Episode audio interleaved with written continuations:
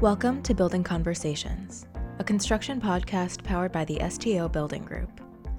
On today's episode, Allison Smith, a member of STO's corporate marketing team, will be talking about the unique aspects of restoring and preserving historic structures with Mike Neary and Rich Schneider, the construction experts who led Structure Tone New York's team in restoring St. Patrick's Cathedral.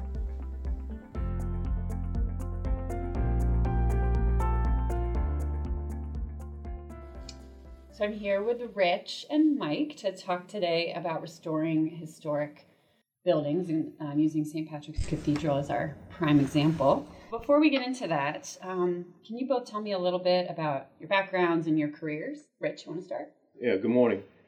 My name is Rich Schneider. I have 40 plus years experience. The first 14 years I worked in the core and shell industry and then uh, I moved over to Structure Tone. I have 26 years with Structure Tone. I handle most of our large, uh, let's say, unique projects. For the last 13 years, I've worked on most of the historic preservation projects we've done in New York. And I was lucky enough to be in charge of the St. Patrick's Cathedral restoration, which I worked on for approximately 10 years. Wow. Good morning. Uh, Mike Neary. Chief Operating Officer, of Structure Tone here in New York. Been with Structure Tone for over 35 years. Currently, I manage and direct our day to day operations for the New York business, from business planning to full execution. I ran our Boston office for five years. And uh, so I touch almost all projects in one shape or another, working with a great team, including Rich and many of our department heads. And what was your involvement um, with St. Patrick's Cathedral? Well, from the start, and the pursuit of the project and assembling the team, the execution from start to finish, and the reporting, and obviously touching base with the client as well for the kind of support that was needed for such a prestigious project and a high risk project. Right. Yeah, and such a big job, and over, like Rich said, ten years. I'm sure everyone it's touched a, this. a big a big team, whether it's in the Right. field and in the office. There's an awful lot of people that go around to touching a project like that, you know, every day. right. Uh, I'd like to take one minute and acknowledge our team. There were many people involved in this project from the get go, but I want to acknowledge specifically four individuals. Mike Raniello was our account exec, and he ran the uh, administration portion of the project. Ron Pinella was a senior project manager. He was really our field leader who, who really dedicated himself for the duration of the renovation. And the right hand person to Ron was Eileen McCarthy, also a project manager who was in the field. And the last person I want to acknowledge is Mike Lai, who was the estimating, budgeting, and financial costing of the project. Uh, they dedicated a lot of time, and they were one of the main reasons of our success on the St. Pat's project, along with the rest of the individuals in our office and our field that worked on the project. So I'd like to pay special recognition to really the leaders of our team, which is our uh, our clients, Cardinal Dolan, Monsignor Robert Ritchie, and Kevin Donahoe, the Director of Finance and Operations at St. Pat's. Their their leadership embraced our team, and it proved all the way through the project as far as the excitement and the ambition and the motivation from start to finish. So we really couldn't have had such a successful project and experience without the leadership from, from the Archdiocese. So maybe we can back up a little bit um, and talk about our experience with historic preservation in general. Um, since with the Notre Dame fire last year, this has become maybe even a bigger topic or issue than it was before. So, what kind of work before we started working with St. Pat's? What had we done um, in terms of historic preservation? Well, I think we may be known as a commercial, you know, interiors contractor, even with our core and shell capabilities. But there are many buildings that we've worked in that had historical preservation aspects to them. The Presbyterian Church on Fifth Avenue, um, the Lyric Theater, uh, St. Thomas Episcopal, and uh, the Grace Church School. So there's been many projects that we've been brought into. Uh, mostly because of our ability to work in occupied areas and conditions and being very sensitive to the environments that we're working in really brought a lot of unique skills to be able to work on a project like St. Pat's. Yeah, I'd imagine just working in New York City like you do, that's what you do every day. The density and the just dealing with that, plus put on top of that all the special things you need to know about preserving historic structures got to be tough. Yeah, I think that, you know, Rich and our team put together all of that and then some when you look at what had to be accomplished at St. Pat's. And the team did an unbelievable job to make sure the public was protected and safety first and to uh, make sure that we executed on all the promises that we made to the Archdiocese. So, good segue. How did we end up connecting with the Archdiocese to start with? And, you know, if we were kind of known as a commercial firm, how do we end up being their, their people? Well, approximately 2005, the cathedral was having issues with the exterior stones falling off. And as Mike said, we had quite a bit of experience, and uh, one of the architects on the project gave us a call and said they need help up there. So we went up and looked at it, and we came up with a plan to put netting up and scaffolding. We had the scaffold. The problem was it was right in the front of the church, but uh, it had to stay there. In fact, one time we took it down for a special event and we put it back up. So we kept working over the next couple of years, kind of working our way around with the stone. And then the other thing that occurred is the air conditioning was failing in the cathedral. You know, the, the cathedral had not been renovated since the 1940s. So we ended up putting in a temporary chiller plant on the north side of the cathedral, and we maintained the air conditioning for three or four years. So, four or five years into this relationship, they had decided to renovate the cathedral. It was a large project, over $100 million. And we started getting involved with the pre-construction and the planning of the cathedral. That pre-construction that Rich is talking about was very, very important for their entire team because when you have a, a complicated project like this, the logistics and the planning value that the team was able to bring really aided the entire design team in what they wanted to accomplish, and more importantly, capturing all the potential costs and exposures because risk management was super important for the Archdiocese. There was a lot of fundraising that had to go on to make this project happen, and there was, you know, slowdowns tied together with the fundraising and the development right. of accurate plans. And do you think that's part of why they hadn't started doing this before? It was just so overwhelming to have all those pieces come together and Well, it wasn't just about simply cleaning the building. You know, restore, there was restoring, it was removing toxins, it was repair, it was preserving. But the thing you had to understand is you wanted to strengthen the building so it would last for decades. Mm-hmm and you had to understand the fabric of the building to upgrade the mechanical electrical you know it was behind the historic elements. It was open to the public. It was an exterior job with the elements on fifth avenue across from rockefeller center. The extensive public people who visited every day you know 10000 plus 5 million people a year. And just the most important thing was the life safety and, and the and the protection of the facility itself Again, it took us months and months to really plan the process. When, when you also noticed the, to the naked eye, people were using the cathedral on a daily basis, and, and they may not have been aware of the amount of disrepair that was there because right. you're talking about hundreds of feet high in the air, exterior, interior, things that were not, you know, right in front of somebody's face. That when they took the undertaking of going from all the deferred maintenance and start to finish, when you look at the before and after, you know, you, you, you wouldn't pick that up when you first mm-hmm. walked in. That had been discolored for so many years. You right. couldn't tell until you saw the stark difference with the stained glass, with the all the stonework. It was night and day, wow. and and to still be operating on a daily basis. So that was really interesting part of it. And and one of the edicts was to make it so people felt they were still in the cathedral, not in a construction site. So no biggie. No biggie. so let's dig in a little bit to what the work entailed. Um, should we start on the interior restoration part? Sounds like you were mentioning that you, you had to have an understanding of the different materials and artisans and vendors and everybody who was involved in that. Where can you tell some of the, I guess, specifics of what we did in there? So the interior restoration was was really uh, three parts. We upgraded the mechanical, electrical. You know, we put in an air conditioning system. We upgraded the power. We also did AV and uh, telecommunication work, you know, because they broadcast mass and, and to bring up the level of the sound system in the cathedral was important. We, we restored every square inch of the entire interior of the cathedral. It was stone, plaster, terracotta tile, it was metal, marble, all the interior wood was refinished. Every square inch was hand cleaned with toothbrushes and rags. We redid the organ. So there are three organs in St. Pat's, but the main one had 9,000 pipes that we disassembled and took out of the church for about a year. And each of those pipes were cleaned, restored.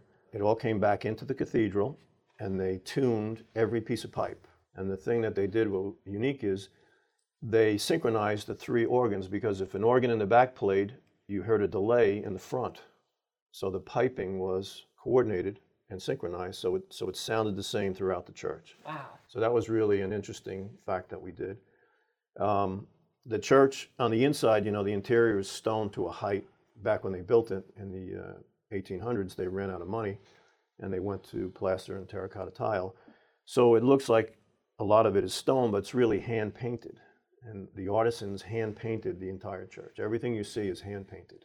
Extensive. So both originally and in this restoration. yes. And the restoration was hand painted. I'll never forget walking up on the top platform to see painters on their backs with small brushes. You would think that with vast space that they had to touch every square inch. When you say every square inch, That literally every square. Inch. It's literally every square inch, which is remarkable because when you sit in the pews now, when you look up, you can't imagine what it took for the the, the man hours and, and the artisan skills to be able to to restore that. Right. I think that probably the, the greatest single thing we did, which was really the challenge, was creating the scaffolding plan.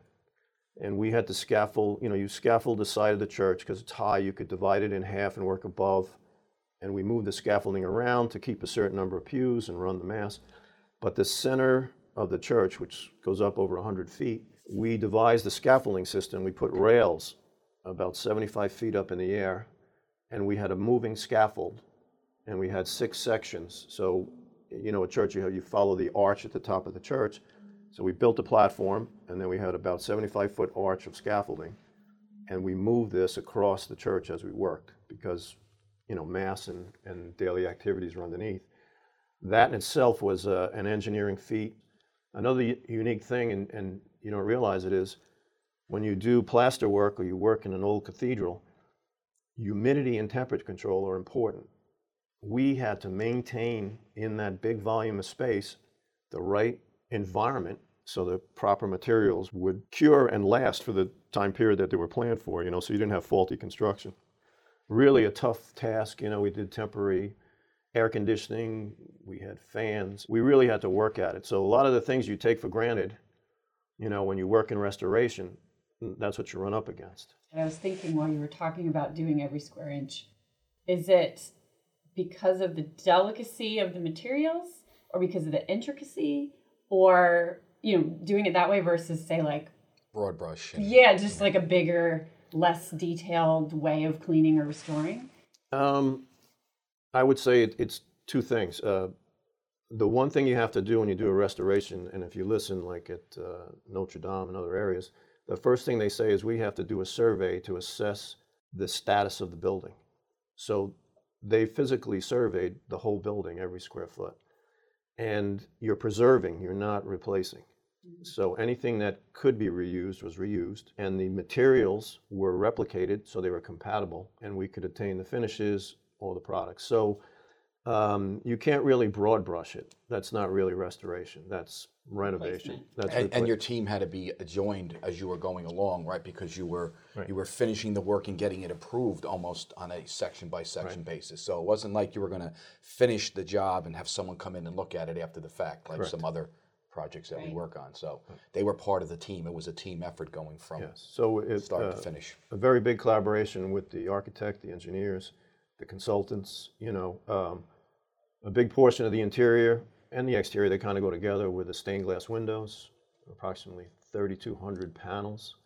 Most of it stayed in place. It was repaired in place. But the one thing we did to upgrade the cathedral is we put in storm windows. So every window on the exterior of the building was designed and field measured to create a custom protective glazing on the exterior, vented, and then all of the lead joints and the anchorage and the panels where required were repaired in the stained glass windows. I mean that When they, they were very concerned because of any kind of fogging, et cetera. Right. Just with humidity and temperature changes and inside outside. Yes. So that was a big uh, That was a concern. big concern, so we had to specially vent it. Um, they created a, a a triage on the site where anytime we took down panels of windows, you know, they were laid and all the consultants came in, they made templates so we could put it back together. They could review every piece of glass if it needed to be replaced, if the lead bends were wrong. So again, very meticulous and all these different components on the inside. how do you go about finding all the specialists in each of these little you know is it I imagine it's a com- combination of things, but um, was it mostly through the church? Was it mostly th- through your own contacts of who you know specializes in those things? How did you assemble a team of such detail? Both items you mentioned, you know, we have extensive experience, so we had a list of contractors we had worked with, and we competitively scoured the market to find not necessarily the, the most economical person, but the best qualified in the type of work we were doing. Um, an interesting fact is anyone who worked on the job, any labor or craftsman, had to take a test. So when we did the exterior pointing, the firm that ended up with the job, his men had to go and point a section of the stone, and the architect and the conservator looked at it and approved them. Some guys failed and were not So they auditioned. so they auditioned. So everyone auditioned. So we sourced materials all over the country. Products were taken, like the wood doors on the transepts, uh, they were taken out. We sent them up to Buffalo, and there were old craftsmen who replaced with the wood in kind and all the hardware. Took them, you know, a year to, to renovate the doors. Heavy doors we had to take down with cranes.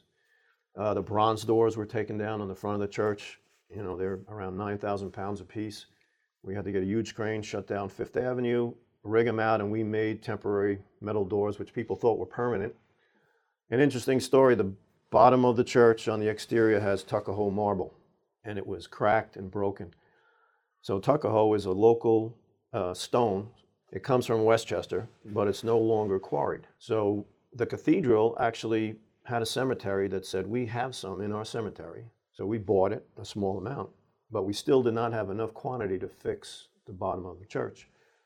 One of the consultants one day was driving around in Westchester and he drove past the gas station and he saw a pile of stone and he pulled in, he looked at it, and it was Tuckahoe marble. So he asked the gas station guy, Would you like to sell the stone?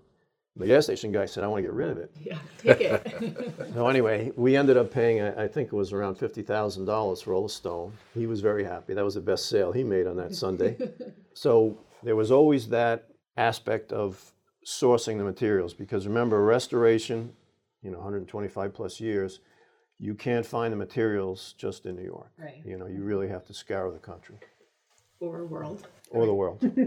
Um, when you were talking about the scaffolding on the interior, I know there was quite a bit of work that went into doing it on the exterior as well. Let's talk a little bit about the exterior renovation. What did that entail, and how did you manage the scaffolding? So the exterior was was a challenge. Approximately 500,000 square feet of scaffolding.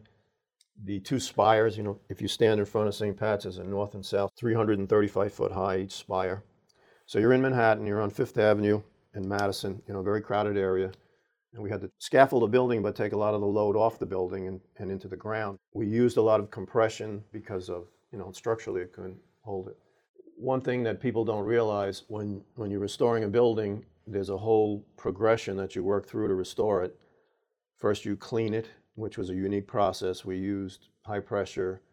It's a combination of uh, water and little tiny glass particles, and we sandblast it. Right? And you have to maintain the dust. Then you get on it. All the joints in the stone are cut, and then all the architectural features, all the trims, all the moldings, the gargoyles, the parapets that we, we had to repair because there was some damage in some of them.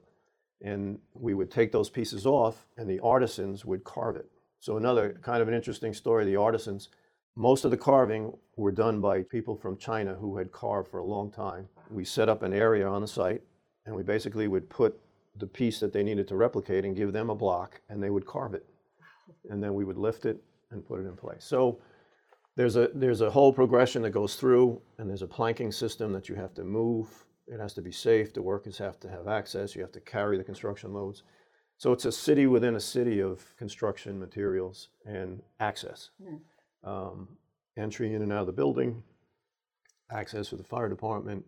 You know, they were all important aspects of working on Fifth Avenue, in Madison. Yeah, so how do you manage the, the life safety part of that and just protecting because it's such a busy part of the city? People are coming in and out of the cathedral. How do you make sure that that all remains out of the way? Part of it is the relationship that they had with the local fire and police department. You know, there was a first name basis from the squad members that were responsible for uh, overseeing the uh, cathedral area. And our team as well would know them on a first name basis. To be preventative and to be proactive, whether it was drills or was just a constant communication about the work that was going on and the scheduling of it? Yeah, so we met with the fire department, our project manager, our supers, and they walked the space a number of times. They educated the fire department as to what we were doing, because again, if there's a fire, they need to get access to anywhere in the structure, exterior or interior.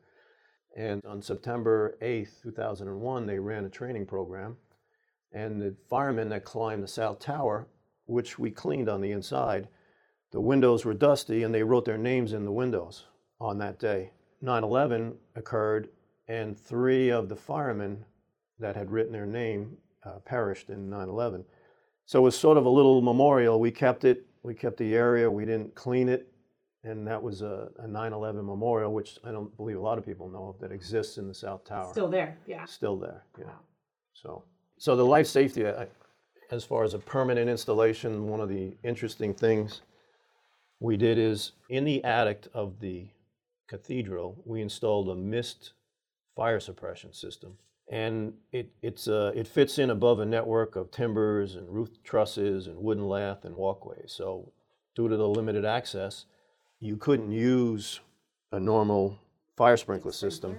Yeah, the mist system uses nitrogen, which propels a small amount of water through a conventional sprinkler system. You know, it's very quick and it suppresses a fire in minutes. So the intent was to utilize a system that wouldn't deluge the ceiling and damage the cathedral if there was a fire and collapse it. Is that the kind of system that Notre Dame did not have? Is that what kind of became the conversation after Yes. that? Yeah. Yes. We were interviewed at, from the people in, in uh, Notre Dame, and it was asked, you know, what, what did you do specific or unique for the fire suppression and the life safety in the, in the cathedral? And that was one of the items uh, we had mentioned. Another challenge I've heard about is you know, this is an op- public space, as you said, all kinds of events, weddings. While you were working on this, the Pope came. How did how did we work around that? They told us a year before that the Pope was coming in 14 September. So we went down, we had meetings every Monday morning, and they wrote a note and said, This is an important meeting, make sure everybody's at the Monday morning meeting. So they came in and they said, This is not official, but this is official. He's coming right around this time. So all of a sudden, everything intensified, right? And we're on the outside of the building. Uh, winter's coming. So now we have a winter I can't work, but I got to be done for the spring and summer. So we start, and of course, it's raining and snowing and stuff, wind all over the place. Yeah, well, I- obviously that was, uh, y- you know, you, you can never factor that into your normal schedule about what the client wanted to accomplish by a certain time frame. And I think when when our team got the directive, it was uh, challenging and very exciting because the entire team is, you know, like Rich mentioned, from the craftsmen that had to pass tests to be able to work on the structure and all the pieces to all of a sudden prepare the, the house of worship for the Pope to come to town was really exciting and, you know, a major mission for the entire team. So, you know, there were many uh, nights, weekends, there was a different schedule that all of a sudden was put into gear to make sure that it was prepared, but it was a personal passion for anybody who got the chance to work on this job. From a construction project, we're used to dealing with facilities managers and real estate directors. And in this particular case, our managers were the Monsignor of St. Patrick's Cathedral and, and Cardinal Dolan. So when the Pope came, the uh, Cardinal had made arrangements for the construction team to be standing on a section of the front steps of the cathedral where the entire street was shut down and, and no one had access except for the dignitaries or VIPs within the cathedral. Here you had the entire construction team standing on the steps. And when the Pope came on his Pope mobile to the front of the cathedral, the cardinal, the cardinal took specific time out with the Pope as we stood there, and he pointed to the construction team and started motioning and telling them how much work they had put in for uh, restoring the cathedral. So the culmination that day for that team was was something really special. You know, for everybody that was there, we'll never forget. Never forget that. That's once in a lifetime. Absolutely. There's no other project you can tell that story. You know, no matter how many years your career is. So that was really, really special. So since this topic of, of these kinds of priceless historic structures has been at the forefront since Notre Dame, I know Rich, you mentioned you, you know you guys have actually been consulted about it. If you were being asked by other owners of historic properties, you know, what do we need to do so that another Notre Dame wouldn't happen? What are the kinds of things you learned, you took away from this experience that you would say they should think about? I I would say, as owners of the facility, they need to look, take a hard look at the existing conditions and the status of, of their structure and, uh, you know, where it is in the life cycle of, uh, you know, life safety and, and mechanical, you know, efficiency and upgrades. And You, you want to always reevaluate your, your property. You also have to think about it from, you know, we're used to many clients making decisions based on much shorter periods of time for a return on an investment. And, you know, if the last time they, they spent money on a facility like this, it was 1940, and you look at the number of years that went by and, and, and the kind of investment that they're making for the next 50 years or 70 years, their Construction investment for geothermal, right? That is a very long term investment. Yeah, let's talk about how that came to be because um, a this is such a big project anyway that adding on such a major project to it just seems a little daunting. And then, like you said, Mike, this is Manhattan. How in the Yeah. world do you put a geothermal system in? So, Rich, can you tell us a little bit about the generation of that and how we how we ended up making it happen? So the, the main facility of the cathedral needed to be upgraded on the mechanical side, and they had limited space. So then the concept came up and they said, what about a geothermal plant? Small footprint, it's almost invisible for the size plant we built. And it's also uh, free cooling and free heating, We can't put a cooling tower on top of the cathedral. No, And it's renewable. and it's renewable, Yeah. yes. So the, so the geothermal plant is a 240 ton plant. It's a small footprint within the basement of the cathedral. And on the north and south side, uh, we drilled five 2,000 foot wells. So the concept is you circulate water through the earth and you get free cooling or free heating. So again, think of you're in Manhattan and you're going to get a, drill- a drill rig and you're going to drill a hole through rock because the church is built right on rock. Rock was only three or four feet below grade. And you're going to drill down 2,000 feet to put these wells in, you know, run all the piping and then connect back to the geothermal plant. So there were some issues. There were apartment buildings across the street. There was Rockefeller Center. So uh, All the infrastructure of Manhattan underneath, underneath, all right, the things we don't see. right. So uh, Subways nearby. Yeah. and it's a very, very hard rock below that has a grain to it. So we devised a high protection system we put up around the drill site area, and we drilled wells. The one thing that's, again, you wouldn't think of this, when you drill a well, it, it catches into the grain of the rock. The drill rig will actually bend, so you could drift 100 feet in 2,000 feet and actually leave your property line and be underneath the building across the street.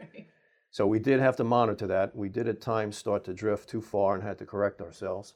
Um, we had to run an extensive piping system underneath the church, which required us to underpin and foundation work and snake through the tunnels of the church. It was a concern, you know, the uh, just the general concept of, of running a geothermal plant in Manhattan, but it was 100% successful. It carried the load. Uh, it, it, the geothermal plant supplies all the buildings within St. Pat's. I imagine it's become quite um, a model for Yes. others on how to do this. Yes, a lot of engineers and a lot of uh, different facilities have come and looked at it. So I feel like we can't even do justice to all the bits and pieces that went into this project, but maybe if you could tell me again, kind of big picture, why it was so special to work on a project like this. When we tell people we work in construction in Manhattan, we do commercial interiors, we do new buildings. But when you say you did St. Patrick's Cathedral, you know, we're working on the Vatican in Rome. You know, Right. it's like it's that kind of a statement from everybody knows, no matter what religion or faith, et cetera. That's a uh, that's a historic building, and, and we were part of that restoration. So we'll all never forget that as a firm. Sounds like a project of a lifetime. No doubt. No doubt. All right. Well, thank you. Okay. Thank you both. Thank you. Thank you.